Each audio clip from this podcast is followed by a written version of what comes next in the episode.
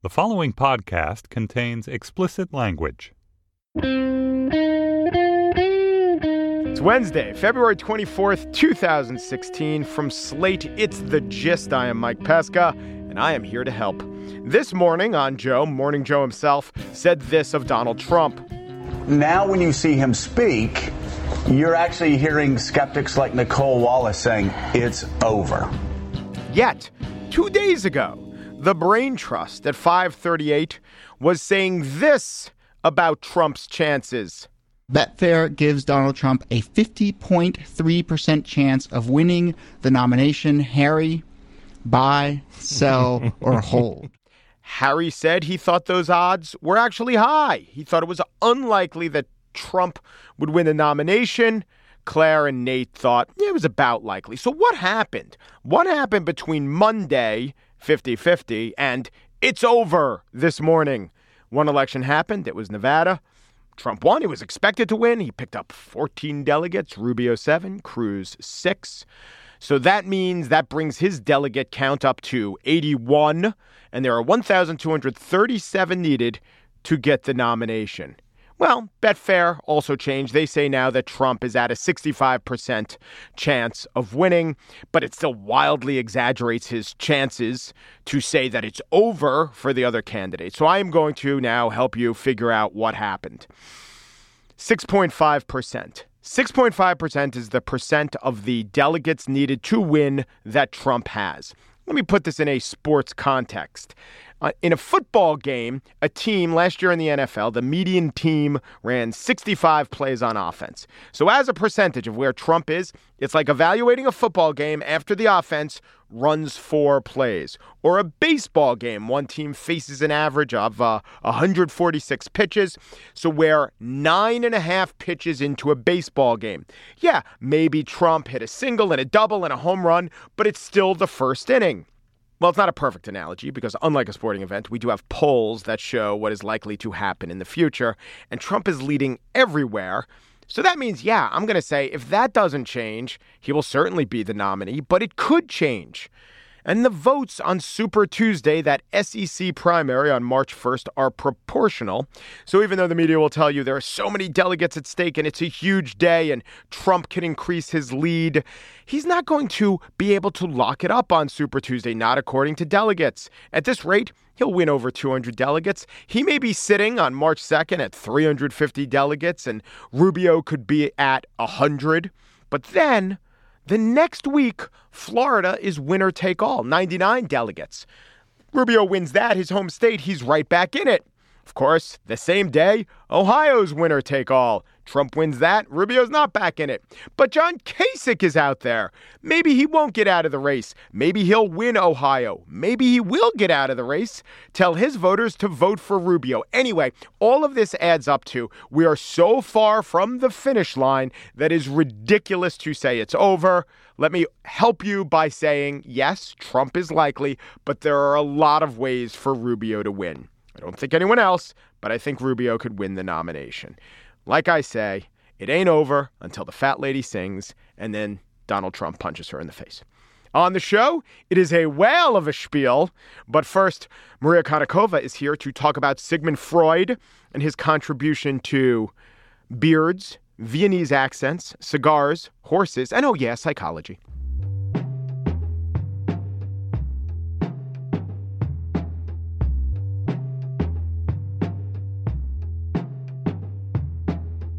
Paging Dr. Freud is no longer a funny joke. But actually, it's an interesting topic because psychoanalysis and the Freudian way of looking at the brain has come into criticism. I mean, insofar as uh, I don't think there's a lot of evidence that shows it works, yet it is the fodder of Woody Allen movies and Richard Lewis routines.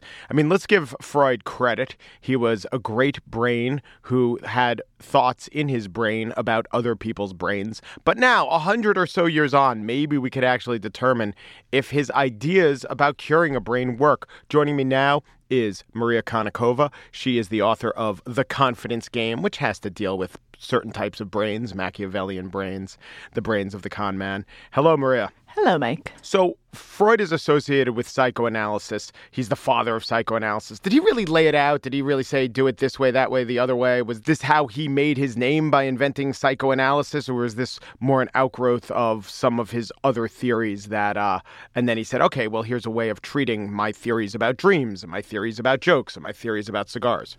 Well, there are, I think there are a few elements to that.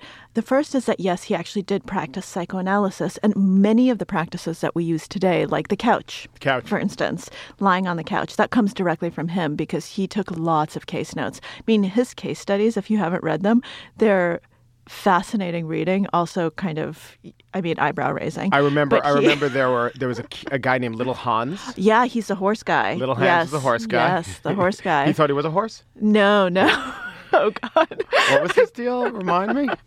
Um, so, so he um, was. This was the interpretation Yeah. that he was scared once by a horse and carriage, Yeah. and then he started having bad horse dreams. and this was all about castration anxiety and and penis um, penis things because horses have really big penises. Yeah, the horse penis connection. Um, Here we go again. Yeah.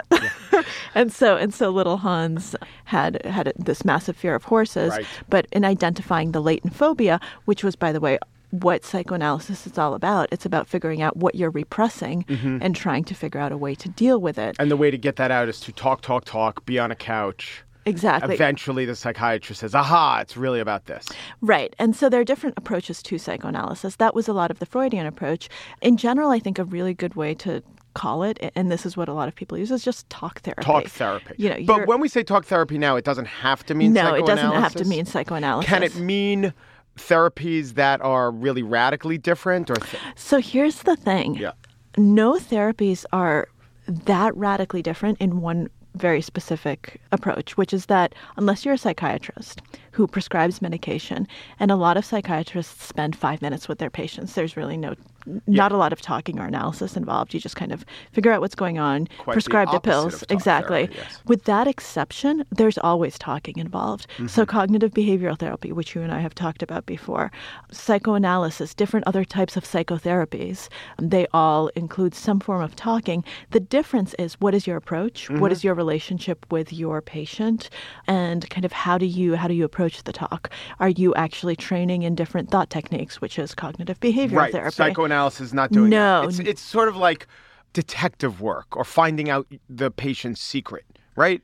For the most part, yes. Yeah. And Freud had a lot of theories. he he didn't just do psychoanalysis, but at the root of his psychoanalytic theories is this concept of the fact that our brain represses things that we live and society forces this repression. So there's this big force out there, society, and it doesn't let us voice and say the thoughts that we want to voice and say. And by the way, at the time that he was doing this, a lot of this made sense. He treated women successfully for neuroses. Yes. Think about what women were doing at the time and how much how, much many- repression how actually was going on. involved, yes. Exactly, exactly. So if you put Freud back in his context, you can actually kind of start seeing where some of that repression idea Yeah. comes from. I mean, just like any whiff of talking about homosexuality was so Exactly, verboten. exactly. Yeah, he was a forward Yeah, thinking he absolutely man in a he absolutely ways. Yeah. was. Now he went way overboard in saying actually all of this has to do with sexuality Yeah. and sexual development.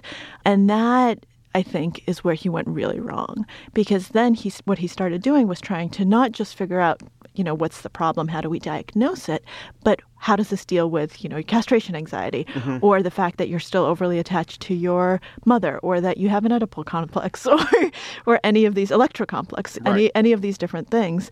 And so I think that's where he just veered off. So, Um, so how do we study now if psychotherapy works? We have to identify therapists who identify as psychotherapists. Won't a lot of them say, "I'm a psychotherapist, but I also do these modern techniques"? Right. So s- there is a very specific way we can uh, identify psychoanalysts. Yeah. Psychoanalysts have to have several years of training. They there are special psychoanalytical institutes. They Mm-hmm. have a degree in psychoanalysis.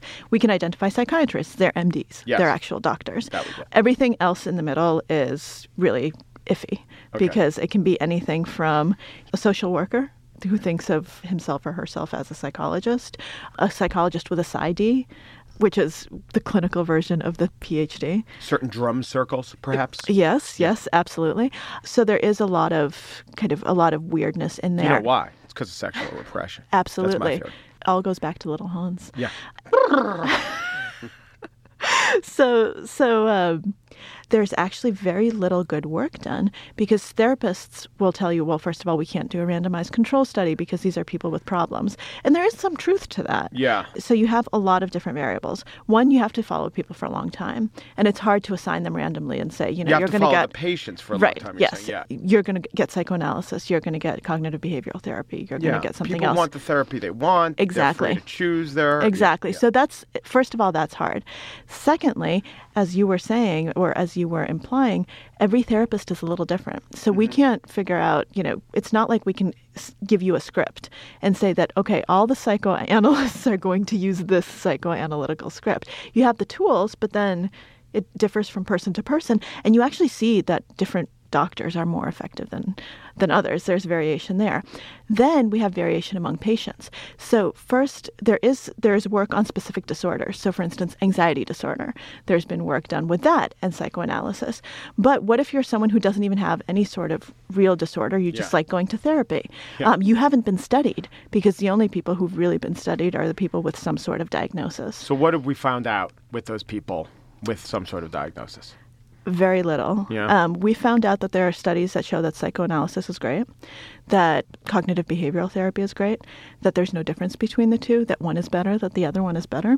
I'm not making a lot of sense here, and that's because the data is really, really iffy because there are so many different variables and it's so hard to compare. And there's one thing we do know talking to people helps, Yeah, period. yeah. Talking through your problems helps. And a lot of these studies, by the way, there's no control group. It just shows a before and after. Did you improve? Well, if you improved, that might just be, you might have also improved if you'd talked to your spouse, Yeah. for instance, and had someone who just listened to you and were, were able to work through problems like that.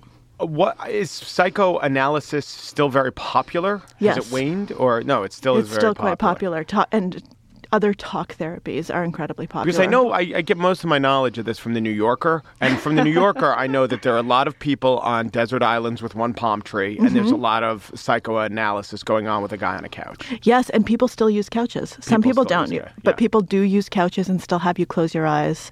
And there are different. So it's very funny. I was reading one kind of article that looked at the different approaches and they put it on a spectrum Uh-huh. so how much are you how supportive are you and how much do you deal with repression so you can actually go more or less into the repression Well, what about repression? Have they studied Mm-hmm. repression? Is repression bullshit?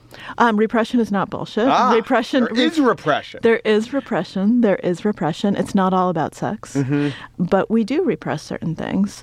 All you have to do is look at, you know, PTSD, repressed memories. I mean, these things do play out. It's But also very dangerous ground, though. Yeah, I think that sometimes we say things are repressed when And they're, they're not. They're not. They're So implanted. They're fanciful tales. Exactly. Suggest. And psychoanalysis went through a really dark period a few decades ago when people were Repressed memory repressed syndrome. memories exactly, and it ended I up that a lot Goody of these Baker with the devil. Exactly. I saw Goody Two Shoes with the devil. Yeah. Pr- Pretty much Exactly. a witch trial. Exactly. It, that's exactly what it was. And Yeah. it's so easy for that line to be crossed because I don't think oftentimes the therapists don't realize how much they lead their patients. That happens much more frequently with psychoanalysis than it does in other types All right. of therapy. So I have two questions. Here's the first psychoanalysis. Is that bullshit? We don't know. We think a lot of parts of it are bullshit, but talking to people is good. And having someone to talk to and someone who will help you along. And there are probably some good psychoanalysts out there, but we have no data that shows definitively Mm-hmm. that psychoanalysis in and of itself is going to be helpful to the average healthy person. Okay. My follow up is what do you think about that? Well, is there a couch? I mean, I, I- I need a couch and I need to lie back Tell down me so what that you I think could about actually. psychoanalysis being bullshit. Personally, Yeah. I think it's pretty pretty bullshitty. You do? I and why do. do you why do you think that? Because I'm probably repressing a childhood memory. Did your mom or dad believe in psychoanalysis? Probably. They did. Probably, Uh-huh. yes. And they probably forced me to go to a psychoanalyst against my will. Uh-huh. This was probably in the Soviet Union, so there was probably something very strange going on too. Um, maybe I was part of a government experiment. Whenever you smell sure. borscht, do you think of Freud? Oh my God! How, did- how did you know that? This is a breakthrough.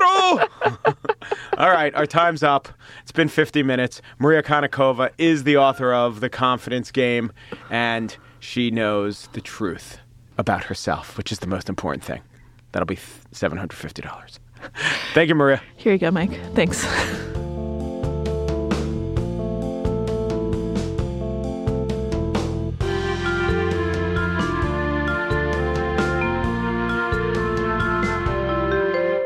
And now the spiel whales in the news.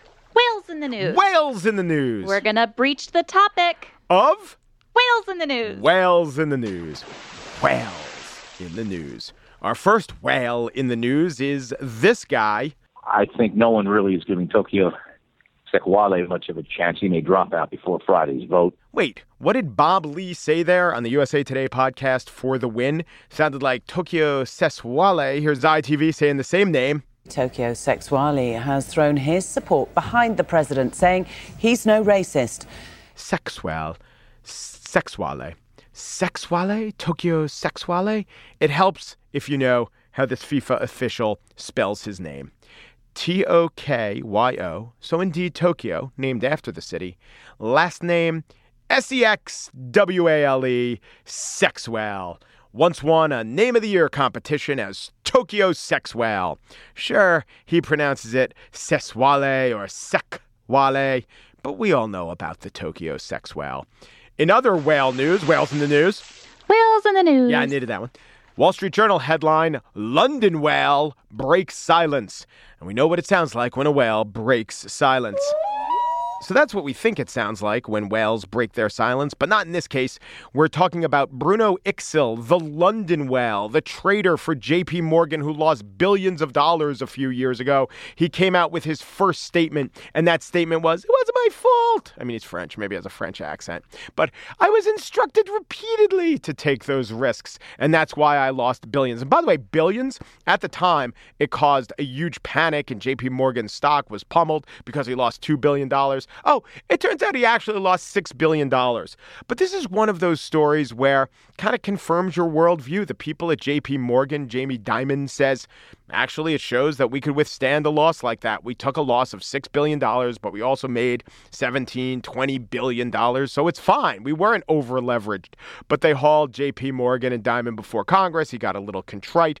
And to Others who look at this, they say this shows that the banks are taking way too big a risk. And also the things that the London whale did, Bruno Iksil, the things that he did included changing the formula about risk, making a mistake in the spreadsheet that allowed him to take on more risk, and just to be a whiny complainer. Also, his name anagrams perfectly, like way too easily, from Bruno Ixil to Brew. No skill. For all we know now, he's changed his name to Bruno Sumskill and is either working in the financial industry or in SeaWorld, which brings me to my last story of whales in the news. Whales in the news. Whales in the news. Scientists studying bowhead whales off the coast of Alaska have discovered several individuals who are 200 years old, and one may be at least 250 years old. How they found this was really quite interesting. There were harpoon tips made of ivory and stone in the blubber of freshly killed whales, and they did some carbon dating on those, and they found that the harpoons were 172 to 211 years old. Maybe some of these hunters were using 30 year old harpoons. I don't think so. I think you want to use the latest in harpoon technology when taking out a whale. 200 year old whales, plus fairly accurate underwater whale recording, like this whispery whale woman who was featured recently on NPR. From the bottom of the sea, the underside of the wave, every sound, all the whales are listening. They're listening, they've memorized this song so, you know what this all adds up to. It's not too long before the gist starts booking whale interviews. The 200 year old whale. Okay, okay. Hello, welcome to the gist, Mr. Whale. Now, that is a stupid thing to say. Would I call you Mr. Legs? Mr. Tiny, insignificant mammal? Our naming conventions are not like yours. I, I, I'm sorry, I'm sorry. So, what do the other whales call you? It means roughly the one with the longer left fin. The guys, they tease me. They think they're funny. It's whale humor. Whale humor, huh? Yeah, let me tell you a whale joke, okay? Two krill are swimming in the ocean. A giant whale comes to eat them. The first krill turns to the second krill and says, Oh my god, a talking krill. it's because krill don't talk. well, for a while there, we thought whales didn't talk. No, you didn't. You always knew they talked. But what you did is You played our conversations in your yoga classes or your massage parlors. How how sick, how sick must you be trying to relax while in the background one whale is saying to another whale, I want a divorce. I've been having an affair with the pod leader. It's terrible. Well, listen, I'm sorry about all that. I can assure you we humans didn't know, but I wanted to ask you, you're pretty old. Did you personally know Herman Melville? Melville? Oh, sure. Call me overrated, if you ask me. Why? Why, why do you say that? He's a weird guy. He's always snooping around. He's trying to insinuate himself like he's one of the guys. You could tell this guy was up to something. And also, I did not care for the book, Oh, Moby Dick. We call it Ahab the Asshole. Again, example of whale humor. Of course, the whale translation is probably exaggerated in parts owing, of course, to the fact that the ink washes off pretty easily. To tell you the truth, we just look at Melville like any other white man stealing the blue whale's culture. Oh, I'm sorry, I didn't know about that. Oh, yeah, sorry. Yeah, well, you played that music, right? Do we get any krill for that? We don't. Moby Dick, this new Ron Howard movie, are we getting a taste? We're not. Jonah, for you, a biblical text. I'm sorry. To us, it's just an example of how rent laws are written to favor the tenant. It is ridiculous. And you microscopic land mammals and your privilege. I mean, scrimshaw, what the hell is that? You call it an art form, we call it a holocaust. Listen, I, up until a couple days ago, I didn't even know you could talk. Well, I didn't know you could swallow your own weight in water. Oh, you can't. What did I expect? A blue whale's heart can fit a hundred people. How many whales can a person's heart fit? I think this interview shows the answer is not a one. Not a one. Thank you, the one with the longer left flipper. Thank you, sir. It was, uh, I guess you could say it was the krill of a lifetime. You don't get to make that joke. And that's it for today's show. Just producer Andrea Silenzi has rethought everything she ever thought about Beluga. Steve Lickteig, the executive producer of Slate Podcast, will never watch Free Willy the same way again or at all. Andy Bowers, chief content officer of the Panoply Network, is wondering about a whale cast. No, not whale sounds for humans, but a podcast for whales.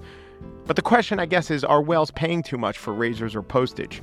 The gist, true fact, Tokyo Sexuale says he is afraid of Googling his own name, but if he Googled the name of his friend and mentor, Sepp Blatter, I think those Google results would be really disturbing. Umperu Deperu Duperu, and thanks for listening.